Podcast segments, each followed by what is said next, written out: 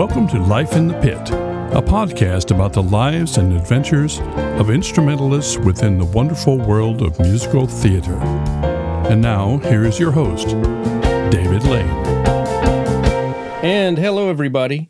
Welcome to episode number 66.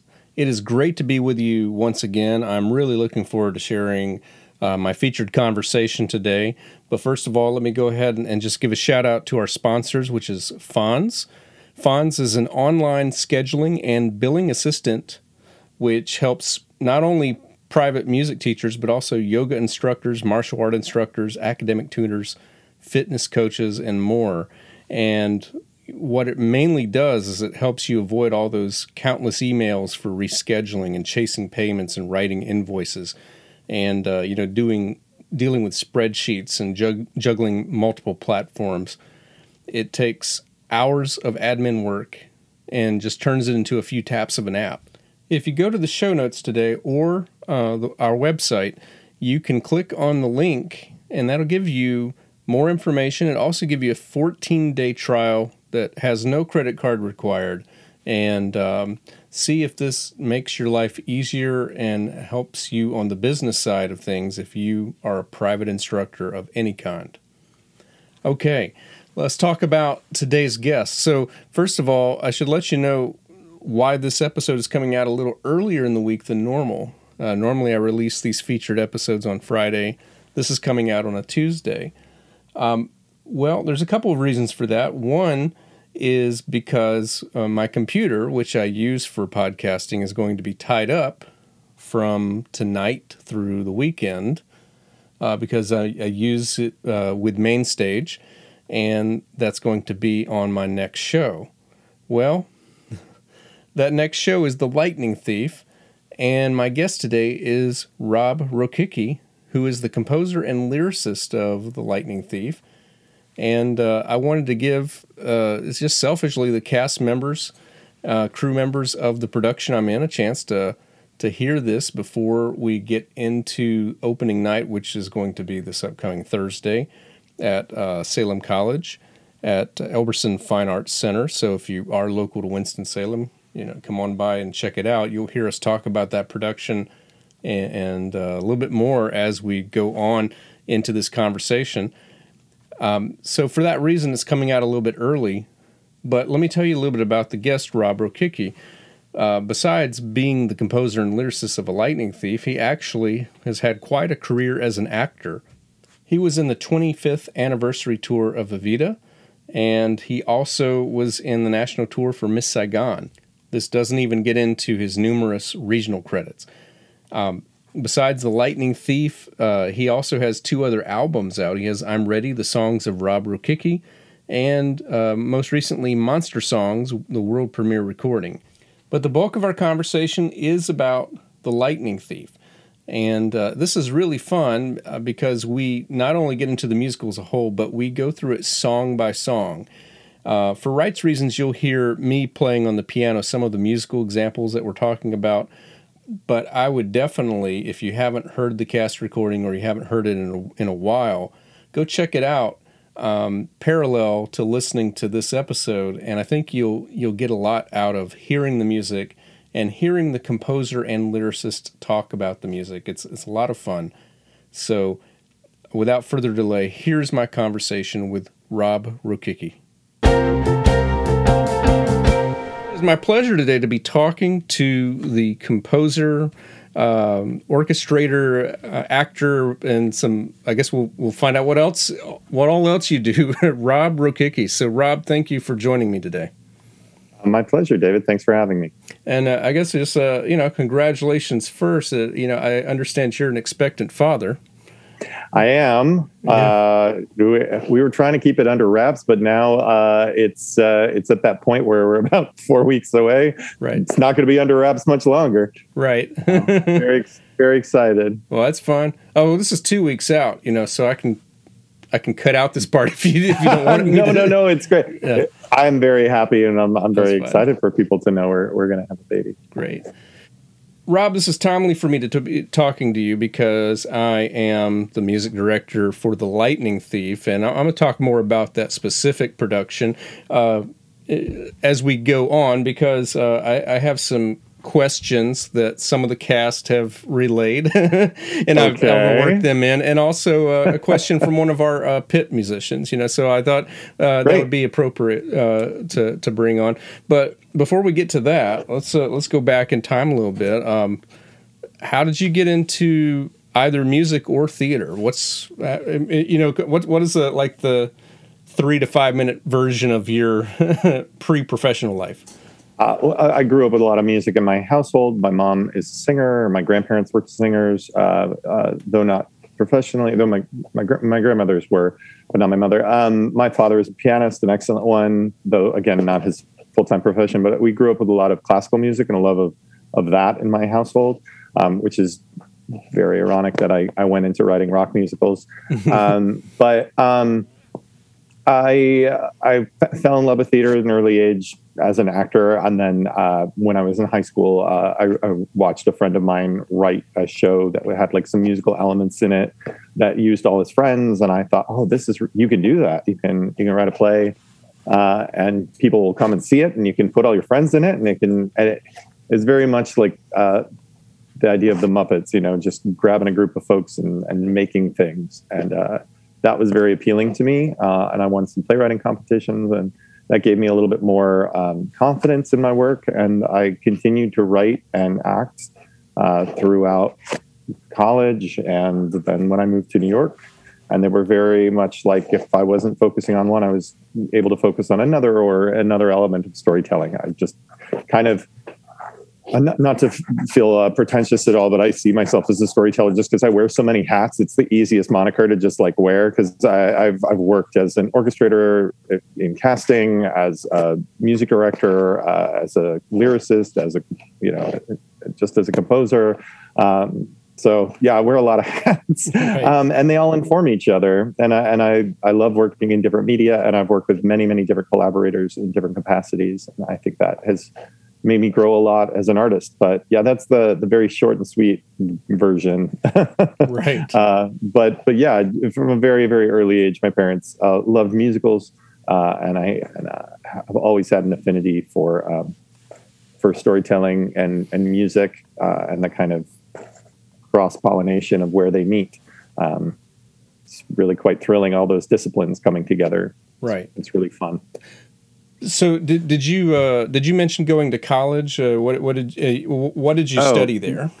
Right. So um, in high school, I went to um, Interlochen, which is a kind of arts camp for for musicians and actors, and and uh, I realized, oh, that this is a place where where young people can do this professionally, and I had my first kind of taste of that. Um, and it was wild. Some of those people that were in those shows went on to be major Broadway stars or recording artists. Uh, yeah, it's in yeah. Traverse City, Michigan. yeah, I, and I, while I know someone who's a senior, or, or no, actually they they graduated. They're freshmen uh, in college now, but they just graduated there. So yeah, yeah, and I, I had no idea that that um, you could audition for colleges while you're up there. And the University of Michigan came uh, the head of the program at the time, Brent Wagner, came to uh, audition folks, and that's where I auditioned for college and got into Michigan, not knowing that it was one of the top musical theater departments in the country. Right. so I was very lucky, uh, and uh, I went there and I was uh, able to still write while I was at school. And I was a dual degree. I, I was an English major and musical theater because, you know, all the things that pay the bills um, an English degree and a musical theater degree. Um, but I, I, love immersive storytelling and I, I focused a lot on, on uh, Victorian literature because that kind of world building is really exciting to me. Uh, and I structure songs a lot like essays. I like actually love writing essays. So mm. um, it was a good fit for me having those two degrees. I was also a bit of a crazy person because I was just exhausted all the time right. uh, trying to finish it all in four years. But um, I'm very grateful that I was able to do that. And it gave me a bit of more perspective because some of my favorite classes were outside of uh, necessarily just taking tap and ballet and okay. sing and all that kind of stuff. Uh, but then I, yeah, I continued my training uh, when I went to New York, both in uh, acting and in writing. I did the Lehman Engel BMI uh, writing workshop for a couple years when I moved to the city to kind of hone my craft as a writer, and then just kind of threw myself into uh, trying to get stuff up. I'm learning well, learning by failing. well, I was also curious on the music side of things. Uh, you you mentioned before we started recording um, that you know one of the things you do is you're an orchestrator, and uh, so, so, one of the questions I had I was going to ask eventually is um, you know there, there's uh, at least on the Concord uh, publication copy we have of the Lightning Thief, there's no arranger or orchestrator credited. So I was wondering, is that you? Did you do the arranging? there definitely should be an orchestration credit. It was Wiley DeWeese and myself. Uh, and I will make sure that is amended. Unless I missed it. Let me just double check it. And but, know, it might be, I don't know if it's hidden somewhere. Wait a minute. But we're definitely, uh, but I am the orchestrator, co orchestrator with a wonderful orchestrator named Wiley DeWeese, who's also an incredible music director. And he was our conductor uh, and, and key one player on Broadway uh, and for the tour. Oh, great! Yeah, so I'll um, have to. Uh, yeah, I'm, I'm, looking. I don't see it. I think it might have. They might have missed that, and, and, or or I'm just not seeing it. I will let the them know. I will yeah. let them know. Okay, but so you're a co-orchestrator. So I mean, what I wanted to say was that the uh, the craftsmanship of of your musical is very good, and Thank it's you. a kind that kind of that I I find usually comes with some kind of training, even if it's a one-on-one private education. So I was wondering what kind of uh, are you completely self-taught or have you have you gotten education from any kind of mentors along the way in uh, music? well, in terms of composition, I, I, feel like a lot of it had to do with my training in, in learning instruments. I, mm-hmm. I, I, learned piano since I was five, and then I, I learned the guitar, and I, I've now spent most of quarantine becoming a better drummer. I'm still not a good one, but I'm getting right. better. I play uh, several other instruments, not not well, but several of them to kind of help with with that. Um, but I never had formal um, like contrapuntal writing. I never did had right. to deal with species writing. Um, I, I, cared mostly about story uh, and character, and right. so um, musical ideas would come out of that. But um, uh, no, I, I feel like you do it enough, you start getting better at it. Right. so my inspiration came from a lot of different places, but I, I think also having a, a, deep love of of kind of uh, a wide variety of music has helped inform that and um, and because I've been writing musicals since I was like 13, I've I've kind of gotten better at them over the last 20 something years. Right. There's a there's a figure in the Lightning Thief, you know, just to use as an example, it, it happens in the in the the day I got expelled, you know, the prologue, and and you'd use it I think at least two more times, but it's this little arpeggiation arpeggio figure in the piano that's, oh, the uh, Poseidon uh, theme. Yeah, it's like well, it's like an A minor seven in the upper voice and an A seven in the lower voice. You got a C versus a C sharp kind of yeah. conflict in there. And I and I was wondering, is that you or your co-orchestrator that came up with that specific chord?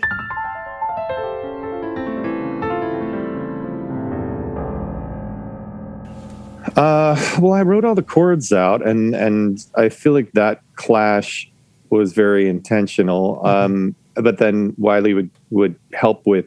I did also a lot of the vocal arranging as well, and um, I just orchestrated and did many, most of the work, uh, co-arranging vocally for a show with uh, my friend Joe Iconis called Punk Rock Girl. I, I love kind of creating those kind of synthy vocal pad textures to help with that. But in terms right. of like chord shapes, um, sometimes uh, Wiley would would come up with some bluesy or interesting uh, additions to a chord, but for the most part, they're what I intended. That right. we just um, figured out how to flesh in terms of voicing. Right. I also worked with some wonderful um, musicians. I have a friend named Micah Burgess who is an incredible jazz guitarist, hmm. and our guitarist on Lightning Thief, um, Kevin Wunderlich, is uh, a beast. He is really, really fluent in in a lot of different voice stylings and and uh, genres. So when I say this is the sound I'm going for, this is what we're I'm looking at. We could talk about filters. We talk about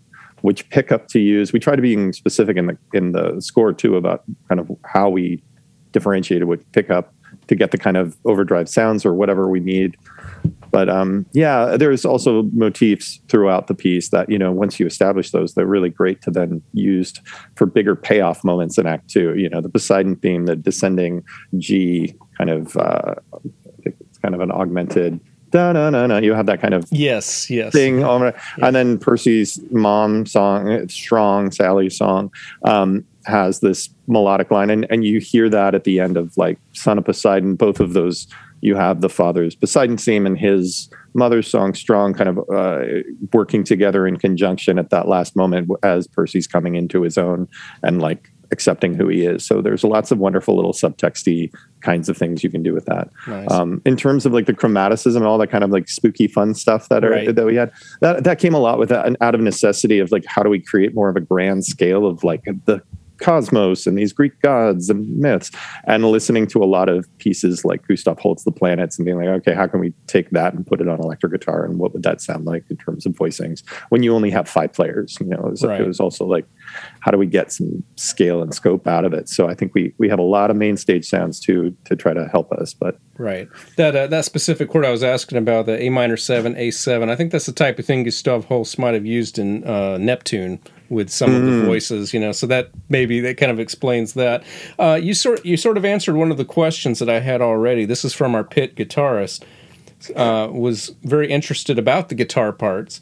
Um, said that uh, he could he could tell that the Lightning Thief was definitely written for the guitar. You know, it wasn't at the piano you know, then taken to mm-hmm. the guitar. It was written for the guitar and it was very specific with the pedals and the voicings. And, you know, he's played a lot of shows. Sometimes they're very vague. And so they just give you a PV and say, go, go for it. Good luck. Yeah. I feel like that was many of my first shows starting out, but I got better as I got better at guitar and also um, just learning uh, from really wonderful players um, right. and always trying to figure out how to be better at it in, in terms of notation.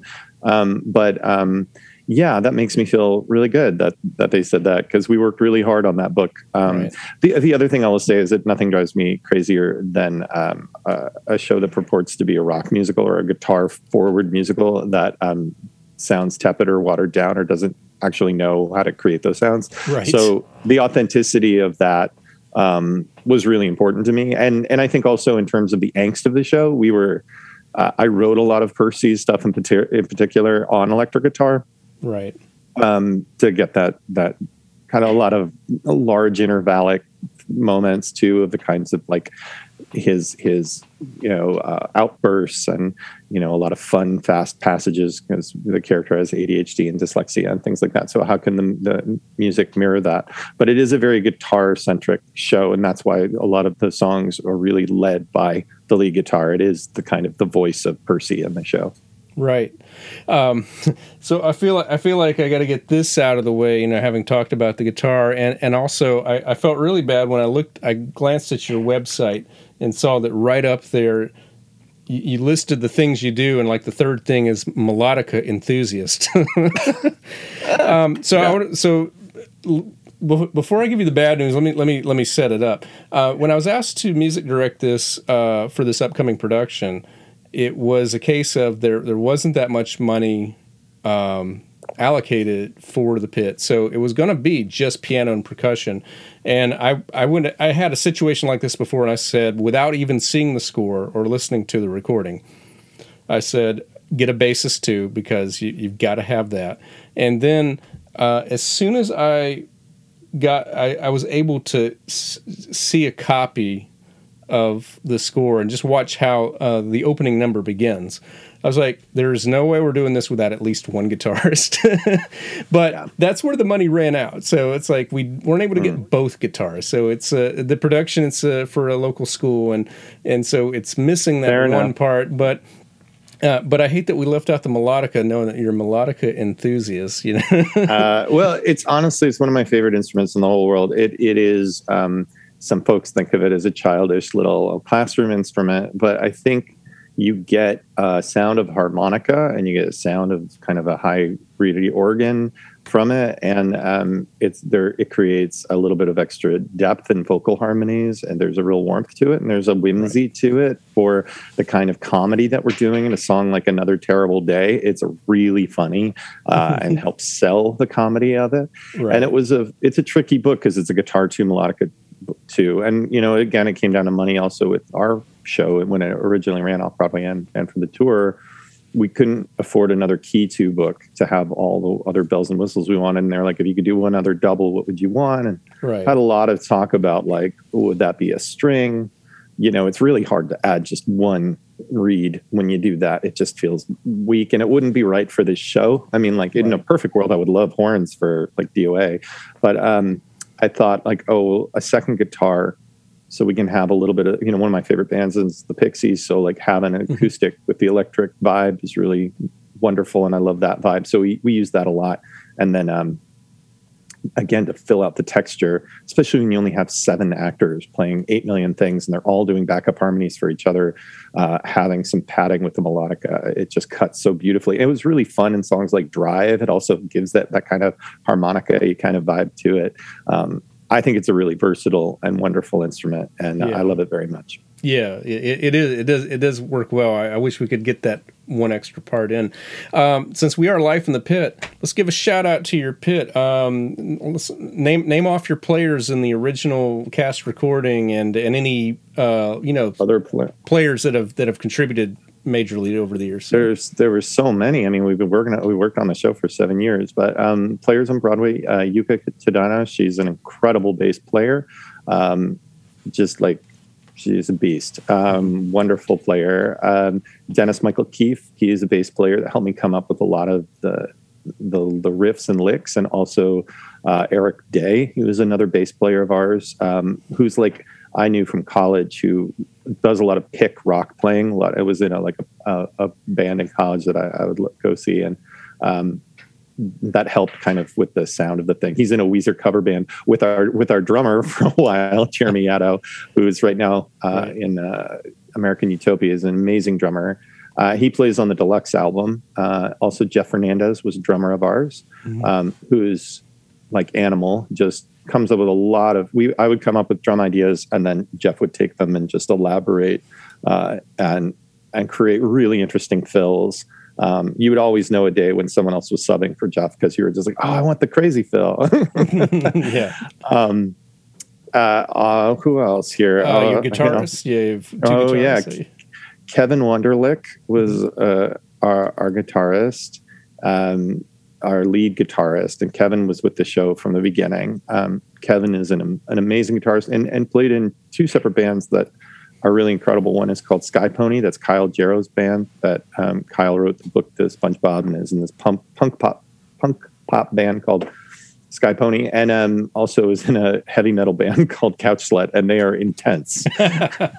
And I saw one of their shows at St. Vitus, and it was uh, so ear splittingly insane. I was like, oh, this this guy plays rock. When I asked who could play rock, uh, Wiley DeWeese was our keyboard player. Andy Colopy was also a keyboard player that was wonderful. Um, Micah Burgess was uh, one of our subs who was great on guitar. He covered both guitar books. Mm. One of my favorite guitar players in the world. Mike Rosengarten was our guitar two and melodica player, and um, we had him. He, he got better and better and better. We kept throwing more melodica tricks at him as we went. He just picked it all up. He also did a lot of like uh, helped us with some guitar programming for the the latest show I work at. It's really great to have someone uh, that understands all of that stuff. Kevin and Mike were able to kind of help program each of their books and to create different enough sounds so that the electric guitars had their own um, vibe to them. I'll also give a shout out to Ashley Bayer, who uh, is my drum teacher, and she subbed a couple times in the show um, and made her Broadway debut. It was really also too to, awesome to like get to work with a lot of these players that I've been working with for 15, 20 years and, and getting right. to have them, uh, many of them make their Broadway debut.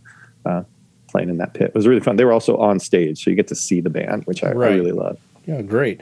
Uh, and did you serve as music director? did you have a outside music director? Oh, Wiley DeWeese was our music ah, director and co-orchestrator. Okay. Um, yeah, wonderful, wonderful guy. Uh, nice. His brain is like one of the smartest things. Does a lot of stuff with them. Michael Friedman, uh, the late great Michael Friedman. Um, mm. His yeah, um, Wiley is a really special orchestrator. He just did um, some new orchestrations for the uh, Whisper House musical off Broadway, and they were phenomenal. What he can get out of just a single French horn is like mind blowing. He's so good. Love it. Nice. Um, so you you did make me break down as a keyboardist. I, I've I've been one of those. I've been holding on to, you know, I have a Korg Krome. It's, you can probably see it in the case behind me, just kind of leaning up at the moment. Um, I've relied on the onboard sounds for so long, but it's like uh, the keyboard programming for this was very specific, and you even had the Logic Pro X sounds, you know, for yeah. a lot of the things. So it's like, okay, we'll, we'll do MainStage. So uh, I've got a I've got uh, you know uh, someone programmed it for me, and uh, okay. you know it's good to go. It's got but the keyboard should be full of everything you asked for. So oh, good. It's a show that I think the sounds are available enough all on Logic that you can yeah um, program fairly easily on your own. Because right. I get overwhelmed. I feel like as music directors, uh, we now have to be like computer scientists as well, and we have to right. understand like one I couldn't to, find that really is crucial to the sound of some of the underscores. But but the programmer I used, he had he had something that sounds pretty good as a theremin. You know, use yeah. the theremin. So that was really really neat. I had to do a separate download box for that. I'm I'm really jealous because uh, uh, my buddy Joe Iconis for Be More Chill, Charlie Rosen actually got a theremin for that score. But mm. it's a mm. much more like sci-fi show, and and so you need a theremin. But like you know, it's a temperamental instrument. We were like, oh man we could buy a theremin, but we're like schlepping that thing on tour. Right. It could break. It's, it's too temperamental. We can use it so many things with uh, with MainStage, especially like glockenspiel sounds, which are really important to me for this the show. I think like the Glock reminds me a lot of uh, Bruce Springsteen, and it, it, represents optimism and hope for Percy. So I think it's really important that we had a good Glock uh, sample sound and right. some organs, and we also use the arpeggiator at the end, which it shows my love of 1980s movies because that's very much the Bring on the Monsters arpeggiator.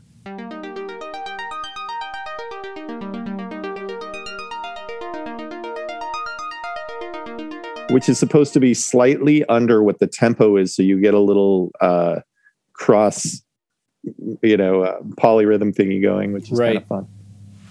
Um, so before we get into, uh, you know, I, w- I want to go through just kind of song by song. We'll talk about some of the things. Uh, I want to go ahead and just mention a little bit about the production that I'm doing that'll be opening, um, if not the very day this comes out, a, a very weekend. And um, I did solicit some questions, you know, from from the group. It's a small group, um, so I I am music directing this for the Salem College Pierrettes in Winston Salem, North Carolina. And the, the Pierrettes is uh, so. First of all, Salem College is historically an all female college, but you know it's it's one of those that that is that is in the process of of changing. But another thing that's also changing is uh, the Pierrettes themselves, which is they have been a continuous organization since I think at least 1909 or somewhere around then. It's um, it's been they've been around for a very long time. They're one of the oldest continuous um, drama clubs. Mm-hmm. They are not part of the they're not directly a part of Salem College. So it's not a Salem College theater program. It's a drama club, and you've got okay. um, you know students from with all sorts of majors. You know, I, I, I'm I'm pretty sure there's maybe one music major in the cast, and I'm not even sure about that.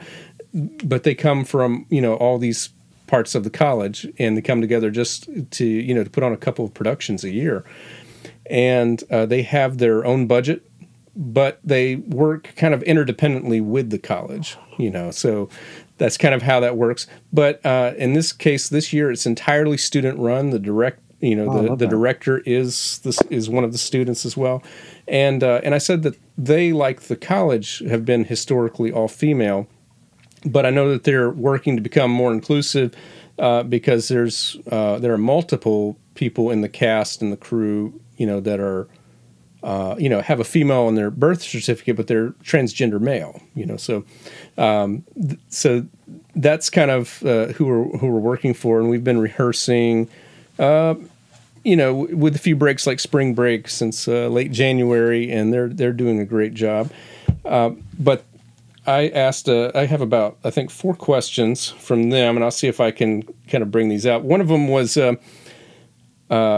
Annabeth has a line about feeling stoked, and mm-hmm. the uh, and and the original uh, person uh, who played that role was Kristen Stokes. And we were just mm-hmm. wondering, was that an intentional homage, or is that? You bet something? it was. Yep.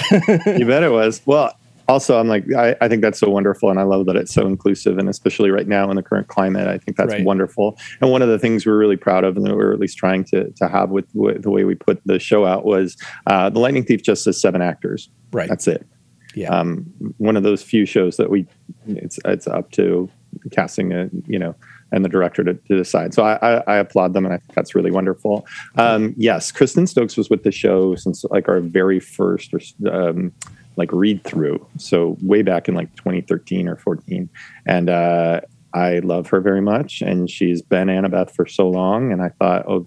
She's from Cali. She always is saying things like Stokes, and her last name is Stokes. Her mother runs a theater company. She's a it's like theater in her bones. So yeah, that is for her. So was that so that line was given to her when she was in the show? Uh huh, hundred percent. Nice. Uh, there's a couple of questions I think that are related. So one of them was, how did you find or become inspired by the Lightning Thief source material? What did did, did you read the books, all of them, or just some of them? Or? I read all the books, and but we based it all on the first book. Um, I again, this was a show that was commissioned for uh, uh, or that that uh, a wonderful company called TheaterWorks USA got the rights to, and then they actively reached out to um, different writers, and um, I submitted a demo from a suggestion uh, by a friend, and and I was a good fit with my demos, and that's how I got involved. Um, but I hadn't read the books up until that point, so I, I, read the book. I watched half the movie and didn't watch the rest of it because the movie is not great. Um, nice. But we based it on the books, and and then and that's the, especially the first book. But it was very helpful to read. Um, all of the Percy Jackson books because you get some point of view uh, from later characters, so then you can incorporate that into kind of how you build your other characters when you get to finally hear from Annabeth and Grover in later books. So, right. Yeah, it was all, and yeah. And uh, and and the second question that's pretty much the same thing, but it was asking. It includes the question. There's the uh, the other series, Heroes of Olympus, and was wondering mm-hmm. if you had any familiarity with those, if that made its way into the show at all. Um, well, we only had the rights to the first book, and I mean, mm-hmm. I would love to do more. Um, right. Joe Tracz and I, uh, Joe Tracz is our book writer, an incredible champion of the piece, and he's the one that actually adapted it first as a play before we even made it into a musical. Mm. Um, Joe and I pitched an idea for doing uh, Heroes of Olympus, um, kind of cast album, concept album, because um, there's so many wonderful characters we don't get to include, like Nico, who's one of my favorites. I'm born on Halloween, so I, of course love the really emo, angsty uh, half bloods. Um, but yeah, there there just wasn't wasn't time, and it also rights stuff gets in the way. But um, we were very grateful for what it's also like. It took us seven years to write. Right, Lightning Thief. Uh, it might take that long to get into the other properties, but no, they they were all wonderful, and I love Rick's world. I think it's a really irre- irreverent and fun um, and heartfelt world, um, and I, I I I do love those books very much. Right. Um, the last question that was asked by them is uh, What is your favorite lyric or favorite musical song or moment from the show? I, have got a couple. It's hard because they're my babies. Right. But um, uh, I think um, the toughest song to crack was was um, Son Poseidon. I'm really proud of how that came together. I also really love the maybe my dad was this group too moment. It always chokes me up. Uh, the uh, I'm really proud of the key change DOA. That right. Was, that was hard. That was mm-hmm. really hard. Uh, that song was just unwieldy. Some songs just are easy to come by. I'm a big fan of uh, the time signature and key signature jumps in uh, Good Kid. That came yeah. very organically. I think that's one of my favorite. And also, the guitar panning was really, really fun. We tried to make that song feel as visceral about kind of a temper tantrum come to life that feels like something more by the end of it. I think it kind of reveals a lot of Percy's character. Um, but my favorite song is is Grand Plan. That's the song that's the closest to my heart. I love that song very much. Um, nice. Lyrically, I think it, uh, it's something I, I really like. Nice. Uh, yeah. So for any listeners who uh, you know are listening to this about the process, uh, if you haven't seen the show, we're, we're, trying to avoid any spoilers to the plots. You know uh, you know, or if you haven't read the book or watched the movie or anything, you know, but we'll we'll avoid you know spoilers on that. Um, I just I just wrote down a few thoughts about the songs just along the way. Um, you know, prologue slash the day I got expelled. Um, you know, the, the, right right off the bat, you know, this is a guitar driven show. I mean, I even told the guitarist, I, I said, I I, I, think it would probably be better if I wasn't playing on the keyboard than for you not to be playing on the guitar. It's that uh-huh. important of a show. Uh, so you have that guitar driven right off the bat. Um, we talked about that that uh, really cool arpeggio, the A minor seven, that in the upper voice, A seven in the lower voice. Um, you also have what you call Wagnerian battle. I call it the Wagnerian battle theme. That's, that's oh, the really, monster theme. Yeah, yeah, we use that for all the monsters in different forms or fashions. That was kind of that.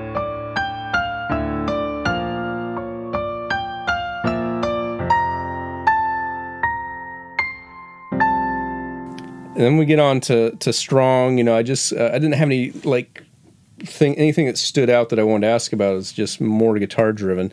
Well, that was the um, first song I wrote for the show. It's the only song that stayed in all the versions of the show. Nice, nice, yeah. Uh, I, am arranging another musical, and and, it, and it's funny. We were we were talking one time. I was talking with the writers, and there's like maybe three songs, you know, that are still in, you know, from the yeah. original conception. You, you get a always, lot. yeah. Um, are, are there some? Are there bonus songs that you cut that you really didn't want to? Um, I I feel like uh, the songs that we ended up with are the songs that were did, that were meant for that production. Um, right. You know, in writing the thing, we tried a lot of different things, and other parts of the book that we uh, uh, ad- adapted that were just a little too unwieldy. Yeah. Um, in terms of the amount of what we're trying to get across. Um, Th- that being said, like I wanted a way to, we, I think I wrote about 27 different songs that were cut between the different versions over the, the many years from a one hour version that expanded into the, the two act full version.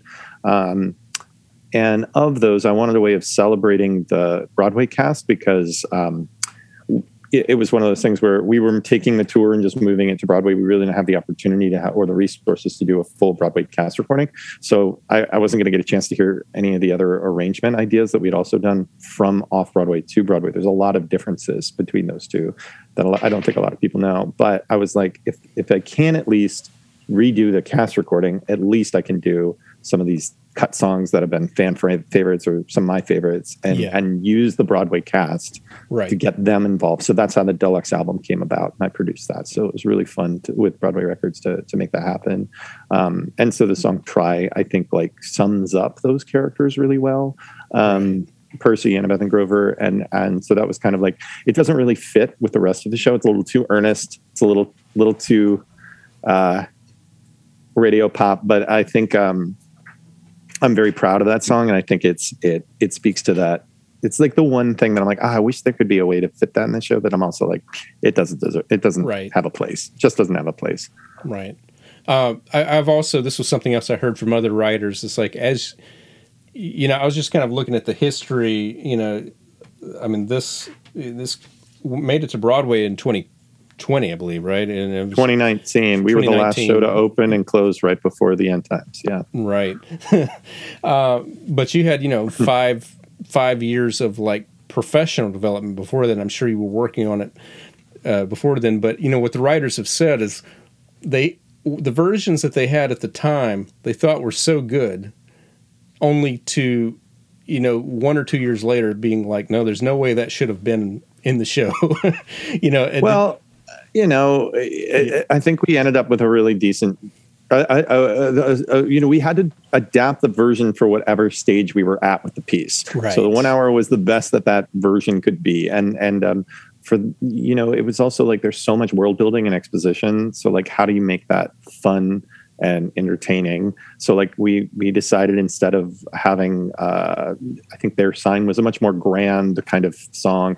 Uh, you know, in six four it's supposed to sound a little like a centaur, you know, and all this stuff. And we're like, it's we need to get right into camp and and and, and exposition is I think best delivered in moments of a humor or um, yeah. Or or uh, panic. right. Or like high stakes drama. So it was really fun to do kind of both of that with with another terrible day.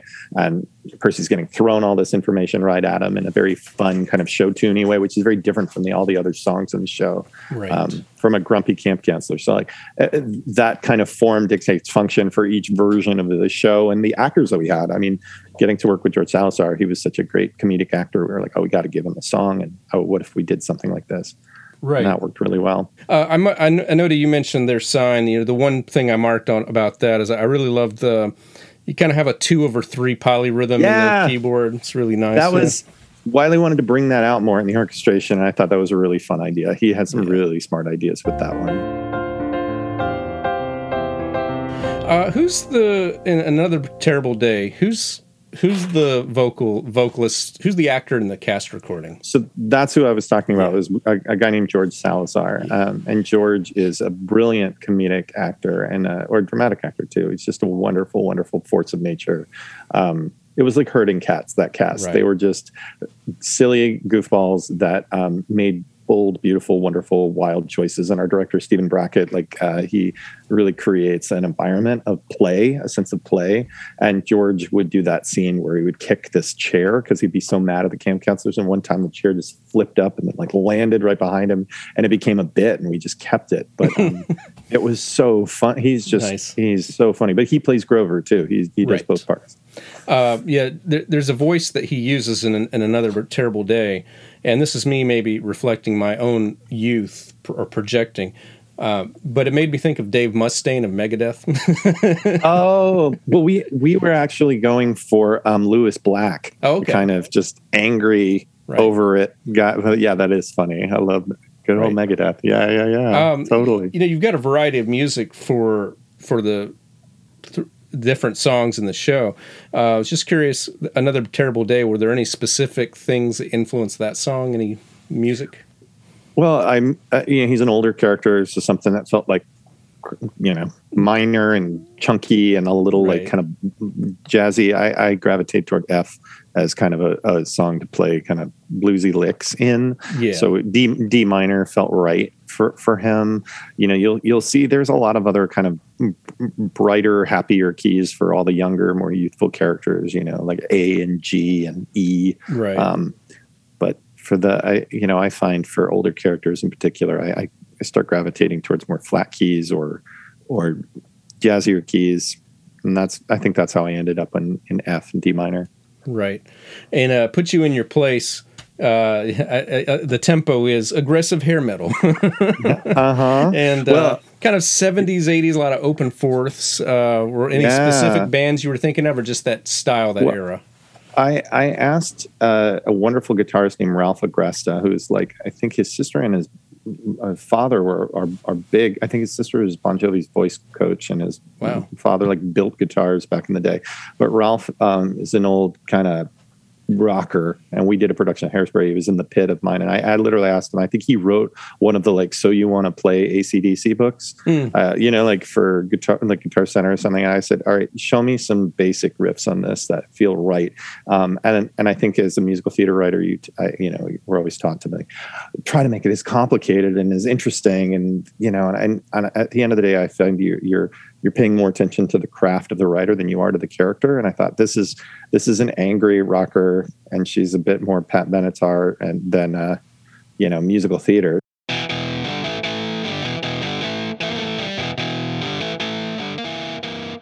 So, what would be that? So, uh, looking at a lot of ACDC, and um, Sarah Beth Pfeifer and I actually um, did a concert where we covered some ACDC songs. So, um, that that was a big inspiration for for just in terms of voicings and, and having fun and you know using the minor third. And, uh, yeah, Nice. that's where that came from. Uh, campfire song. I just wrote uh, sea chanty question mark. Uh-huh. It's kind of Yeah. uh, sea chanty feel to it. So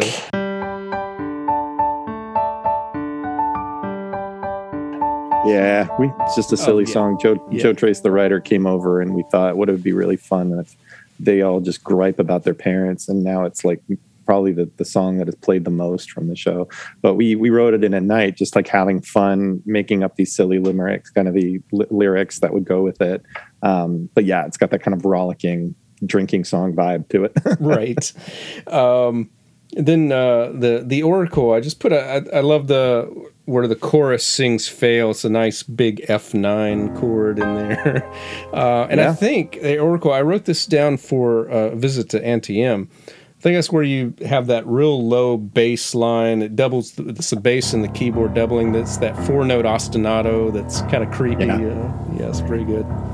you know, you got to create some ominence somehow, and Right. like those are just like shorthand to just do it quickly, down and dirty. You know? Right. Uh, you already mentioned what I wrote down about Good Kid. So Good Kid, uh, I really love the you know you have a four four going to three four, and in three four you have that syncopated rhythm that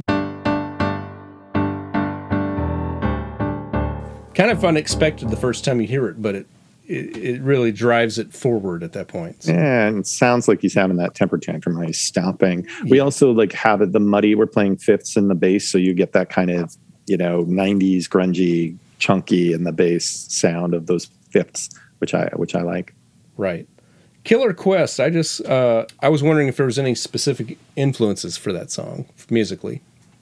No, that was one of the first songs I made for the original demo that Right. just changed a lot over the years. But I think it was like um, I wrote it in a in an attempt to doing some kind of fun and upbeat of like, all right, there's danger. How do I? uh, What's that? What's that going to feel like? So it was Yeah. another like kind of guitar driven. I, I like writing in E uh, with you know with open strings. So I did that on Drive too. You know, uh, Yeah. they're kind of companion songs. It's the continuation of Killer Quest. So a lot of like open voicings when you're, you know, uh, suspension chords and stuff like that, which is Yeah. really fun. and dramatically it's funny because it's a nice serious song but it keep you have these comic interruptions you know when they meet certain people and right. I think like the the earnest version of that is try, and it feels a little too earnest. I think Yeah. like having having Killer Quest where it's like, you know, it's the it's the snark that gets them through, even though the stakes are real, which I think fits tonally really better for the with the books.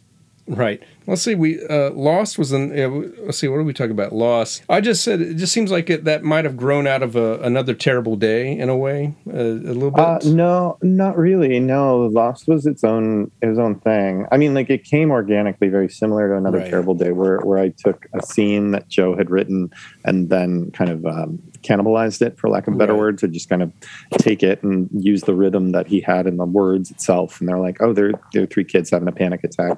Um, what? How would how would Stephen Sondheim write an episode of Scooby Doo? What would that sound like? Right. You know, with just like we put it on maybe a harpsichord. We have like a lot of patter. Yeah. Put it in dark and spooky minor stuff, but like a lot of overlapping voices and a lot of counterpointing kind of moments, and right that's where that that kind of came out of. Yeah. uh and as you said you really love the song annabeth's song is my grand plan Mm-hmm. and um so was that one of your early songs or did that come later No, that came later, and and it didn't quite have a place because unlike most of the songs in the show, I wrote them based on the scene and what needed to happen. But uh, both Good Kid and Grand Plan were songs that, um, you know, my writing partner was was off working on another project, and I was like, I really want to have these moments for these characters. I really think I have an idea of like a kind of I am song or I want song that would fit later in their journeys. Um, and Good Kid, we found a perfect place for it to go, and I knew where that one would be, and I just kind of wrote it independently of anyone else. I didn't have a. I just said this is where this song is going, and I wrote the song. Um, a very similar thing happened in Grand Plan. but We didn't have a better, a good place for it because we were still trying to figure out Act Two. Um, So the song got cut, uh, and I rewrote a different song in its place, and it just wasn't working. And I thought this is a really this song needs to be here. We tried a bunch of different ways to have it fit, um, and I think we settled on one that makes the most sense. But um, yeah, it was it was tricky. Um, the the why it sounds like it sounds at the beginning with the Rhodes. It was very much like if Percy's going to be the electric guitar with these big intervallic things. I wanted uh, Annabeth to feel more um, uh, notey and intellectual, and this kind of Rhodes computer like sound. Yeah. That's why I went with that. Um, and it doesn't really start getting more angsty until the the bridge where it kind of fits its groove. So a lot of like uh, Regina Spektor, Ben Folds, that that kind of stuff was Right. influenced on that song. Nice. Uh, you got two great tempo marks in Drive. So the first one is eastbound and down, y'all, and then uh, as it as it goes as it goes forward, develops go full Mumford. So Mumford and Sons, I'm assuming. So yeah i mean like I, i'm not a huge huge lover of all that indie folk stuff at the beginning of, of the early aughts but i did love a lot of that uh, you know that kind of fun reference and and they they do they do what they do very very well um i and i love uh, smokey and the bandits so that was you know the beginning of that is, is clearly an homage to like we got a long way to go and some place to get there it was a big you know that and uh, moving right along the Muppet song from the uh, from the Muppet movie, uh, as well as some some of the the Mumford and Son stuff with the. If, if I if we have like banjo doubled in the uh, the score, but uh, in the keyboard track, but man, I would love a real banjo. I think Oh, yeah. really fun. yeah. Um, on Tree in the Hill, you, you got a section there for uh, you know it's a sm- Smashing Pumpkins sections. Uh, I think you you, you uh, it's listed on there. That's what it is, and it's it's the song Disarm. Uh-huh, um, 100%. you got the you've got the tubular bells and everything in the keyboard part. And I was um, because I it was when I was in college when that song came out, um, yeah. and the uh, the cast members who are currently in college, you know, like like they were born way after the fact. I mm-hmm. thought I was mm-hmm. going to be explaining them a song they didn't know, but they all at least acted like they've heard the song and they knew it. So I, I oh, don't. Wow. So I was kind of impressed with that. But yeah. yeah, that's a little bit of like we we tried the song originally. It was all on a, on an acoustic guitar, and then it wasn't reading very well. And then we tried it on electric, and it uh, with kind of a more kind of country twang to it. Almost felt like kind of a Ryan Adamsy murder ballady kind of too. We just like that better.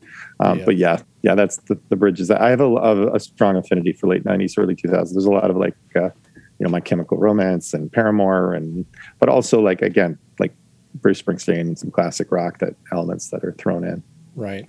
On a side note, if if you never have uh, seen it before, any of the listeners out there. Um, uh, Smashing Pumpkins, the song "Disarm." It's one of the great music videos. oh, it's fantastic! Time. It's a fantastic video. It's like everyone's kind of just like floating in the air, and, and it's like weird angles, and you get to see the cellist and the you know the, everybody the playing their great. instrument. Yeah. The, no, no flying tubular bells though. You know. no, that would have been no. pretty cool. Um, dangerous. Another great tempo mark for Elevator, which is terrible elevator jazz music. we when, wanted something that was like the, the lobby of the underworld is your waiting area in a music studio. And what would they be playing that would just be right. awful? So we came up with something kind of Girl from Ipanema esque. Right. Uh, now you get to the one that challenges the cast, uh, but but I think this uh, this might be my favorite. It has my favorite section of the show, and that's DOA. Um, mm. My my favorite section is uh, when you get to the it's called is you label it as club groove and the and the ensemble's doing the D O A you know. It's like uh, I thought musically that's my favorite that's my favorite spot. Uh, but this is where you've got cameos from Janis Joplin, Kurt Cobain, James Brown, Mozart, and even the Vienna Vienna Boys Choir. So mm-hmm. all in different styles, you know. So uh, that was that was uh, proposed to me by uh, Barbara Pasternak, the artistic director of uh, TheaterWorks. She said, "I really want a big hell sequence and or underworld sequence." And I was like, "They've done it. It's called the Spooky Mormon Hell Dream. I can't do anything better than that from the Book of Mormon." Right. Uh, and she said, "No, I really think there should be more stakes." And we it was a we originally had it as part of one larger montage sequence, and we were like, "No, it needs to have its own." feel. And we had this incredible actor named uh, Carrie Compere and she was just so funny and dynamic. And well, Hell is supposed to be this record, or Underworld's supposed to be this record company. Um, how fun would it be to play with all these different genres? But I needed something to glue it all together, and that's where that kind of like kind of soul inspired funky groove came from, which was actually from a cut song that da da da da da bump bump that yeah that that groove. Um, which is really fun when you can slap right. it on the bass. It sounds really yeah. fun. But that that kind of unified all of that together. I, I am looking forward to getting the guitars because I, I got to say the uh, playing the rehearsal as the rehearsal accompanist for this show. That that's a it's a very difficult thing at the beginning of DOA that guitar style. oh right, yeah, yeah, the little riff, yeah, the yeah. little James so, Brown just, riff. Yeah, even if I play the right notes, it just doesn't sound right. yeah, it's that kind of Stevie Ray Vaughan little licky stuff up by the high. Yeah, it doesn't yeah. work on piano. no. um, and then I got on my notes. I just ran out of paper. Uh, after some underscores, you have what I call the home stretch. You got Son of Poseidon, the last day summer and bring on the man bring on the monsters i can i, I can tell you by the reactions uh, the cast loves bring on the monsters you know it's like the you know the, they really get into that and um, i mean they're loving the whole show but especially that song and uh, i mean any any thoughts just on those last three songs that we haven't shared already like like I said, Son of Poseidon was kind of a tough nut to crack as we're trying to figure out a large sequence. So I'm kind of happy how that all came around. The the through lines and other motifs that kind of pay off with put you in your place and strong and the sun and the Poseidon theme all kind of working their way together of this kind of parents and children thing um, that that worked out for them. Um, the last day of summer was just like uh, was a longer sequence that we we made a little more streamlined, but it has one of my favorite moments in the show, which is Luke's good kid reprise. Yeah. Um, which um, if we've done our jobs right, then the audience really is leans in and is really invested in Luke's character because he's such a good foil for Percy of this like yeah kid that's been kind of wronged by the world and his parent and his parents, and he just kind of um, he lashes out, and you can see that Percy could have easily gone down that path. And I think um, using the good kid motif in a in a much more darker, uh, destructive yeah. way, it has some really good payoff there. Um, uh, so that was really fun. But it's it's it's just back and forth on two chords. The the beginning of that song, that whole thing is just a, yeah. a, a Green Day song for the most part. I like musically how you get to that reveal, and I gotta say that you, uh, in in my opinion, the character's more sympathetic than in the book. You know, because I, I I'd never read the book until the book? until I started doing the show, and um, you know, so because I, I, I wanted to get that in my head before going started, but and I, and I just thought I really like it well, in the show. So, uh, well, if you if you get to the last book, which I, I hope you do, because they're a really wonderful series. Um, it uh, Luke does have some moments of redemption, oh. and we wanted we wanted to like pepper a little of that in, even though we're only dealing with the first book. We really wanted to have some moment where you, you really feel for this guy and why he's doing what he's doing. I think that would that's what makes the best villains are the ones that you understand why they do what they do, their motives. Right. Um, yeah, and then uh, Bring on the Monsters. That came out. That was eleven o'clock, kind of last second.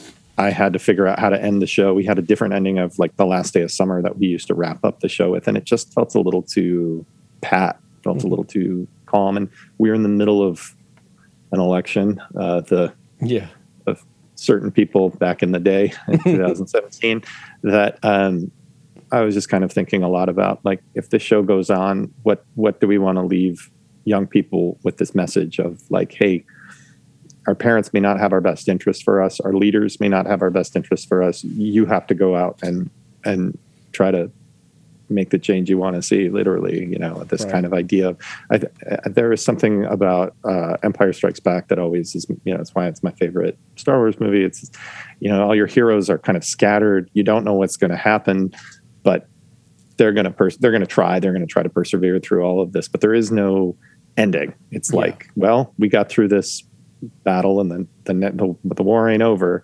So i kind of wanted to leave that sense of like um, amping each other up for the next fight.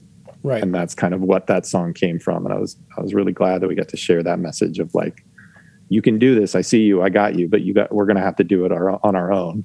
Um, right that that dramatic sentiment of not having an ending is is that why you made the choice you did for how it musically ends? Basically, everything disappears but a solo guitar and Percy for the last two measures. You know? yeah. Yeah. Well, I wanted the guitar lick of that starts the show with "I didn't want to be a half blood" to be the way that Percy ends, which is the first lyric in the show of Percy's, and it's the first line in the book. Mm-hmm. So it was important that the first line of the book be the last line of the book, but like see how far he's come. He didn't want to be, but he owns it now. And so that's why that that lick is there by himself. Nice. Uh, well, you know, thank you for uh, going down the rabbit hole of a deep dive into, you know, mm-hmm. song by song. And uh, we're looking forward to presenting this, you know, again, as this comes out, it'll be, we'll, we'll be on opening night. I'm so excited for them. Oh, wow. Um, so what what other what other projects do you have going on at the moment? Uh, well, I just closed a run of the show called Punk Rock Girl that I wrote with Joe Iconis, directed by a, a wonderful Jen Canizaro, uh, Jen Werner Canizaro, who's a, a fabulous chore- choreographer, a director, and that's a it's a jukebox musical, but it's all female fronted uh, punk or pop songs mm-hmm. um, from the past like 25 years. Uh, we get some Pat Benatar, we get some Pink, we get some Avril Lavigne. We had uh, uh, Sleater-Kinney and Bikini Kill, and some like really fun. We had some Hole, you know, so Courtney Love. So that was really fun to get to orchestrate that. Um, I, so that that's getting licensed by Concord. I'm excited about. Um, I'm working on a piece called Experience Marianas, which is about uh, a woman trying to leave an oceanic cult. Hmm. It takes place on a ship, and we just did a workshop of that in the UK when I collaborated with that with um, my friend Sarah Beth Pfeifer. Um, it's kind of about groupthink and patriarchy and all those kinds of things, but it's really funny and upsetting at the same time, kind of like a Kander and Ebb musical is kind of how I see it. You know, something taking a really serious subject matter like cults, but making something really funny right. and, and entertaining out of it. It's fun until it's not. right. Um, but yeah, so I'm working on that. I'm working on a show called Monster Songs that uh, with another director, Jen Thompson that we're developing at TheaterWorks Hartford and trying to do an immersive musical out of um, to take the audience on a journey of these monster archetypes. And I have an album for that. I'm going to release a new single for that um, uh, in a couple of weeks, which I'm excited about. So lots lots of irons in the fire. Uh, well, besides uh, buying tickets for your shows and, uh, and, and downloading or buying some albums of yours, where uh, where can people follow you or find out more about what you're doing? You can find me on Twitter or Instagram at R Rokicks. So that's R and then R O K I C K S. Nice. And uh, or on my website, robertrokicki.com. Great. Uh, well, you know, uh, best wishes as your. Uh, will this be your first child coming up? Oh yeah. Yeah. So best wishes as you begin fatherhood, your uh, next adventure, and uh, thank you so much for taking time to chat with me today. Of course. Thanks. It was a pleasure. Have a great run. Thank you. And that wraps up my conversation with Rob Rokicki and episode number 66. And uh, if you've made it this far and you're just waiting to correct me with a comment, I want to go ahead and correct myself. I talked multiple times about an A minor 7 over an A7 chord, and it is actually an F major 7 over an A7 chord because I misread an F as a G. And I'm glad that I noticed that so that I'm now playing it correctly for this upcoming run. Um, so, this upcoming run, if you are local to Winston-Salem, uh, it is at Salem College. It is at Elberson's Fine Arts Center, and it is going to be uh, showing um, Thursday, the 24th, the Friday, the 26th, and Saturday, the 26th, all at um, 7 p.m. shows. Uh, there's also a 2 p.m. matinee on the 26th, and uh, I believe you can buy tickets at the door or you can go uh, to uh, Salem College. You can find the Salem College Pierrettes, I know, on uh, Facebook and Instagram, and I'm, I'm sure that they have a link to that and a number that you can call if you want to buy the tickets in advance. Are ask, we are asking the audiences to wear masks. The cast and the and the pit and the crew will be in masks. Well, that is all for now. I am working on recording the next couple of, episodes. The schedule might be a little weird uh, as to when I get them out, but some great guests coming up, so definitely check those out when they are available. As a reminder, if you want to follow what's coming up next, be sure to follow us on Instagram, Twitter, or Facebook at Life in the Pit Pod. You can follow me on Instagram at David Lane Music or on Twitter or Facebook at David M. Lane Music. As always, a special thank you to Mark Perillo for the cover art and to Bill Cisna for providing the introduction to this podcast. The theme music is composed and performed by David Lane. You can find out more about this podcast, leave feedback, or a donation at lifeinthepitpod.com. Please rate and review on the Apple Podcast app or wherever you get your podcasts, and please share with your friends. Thank you for listening.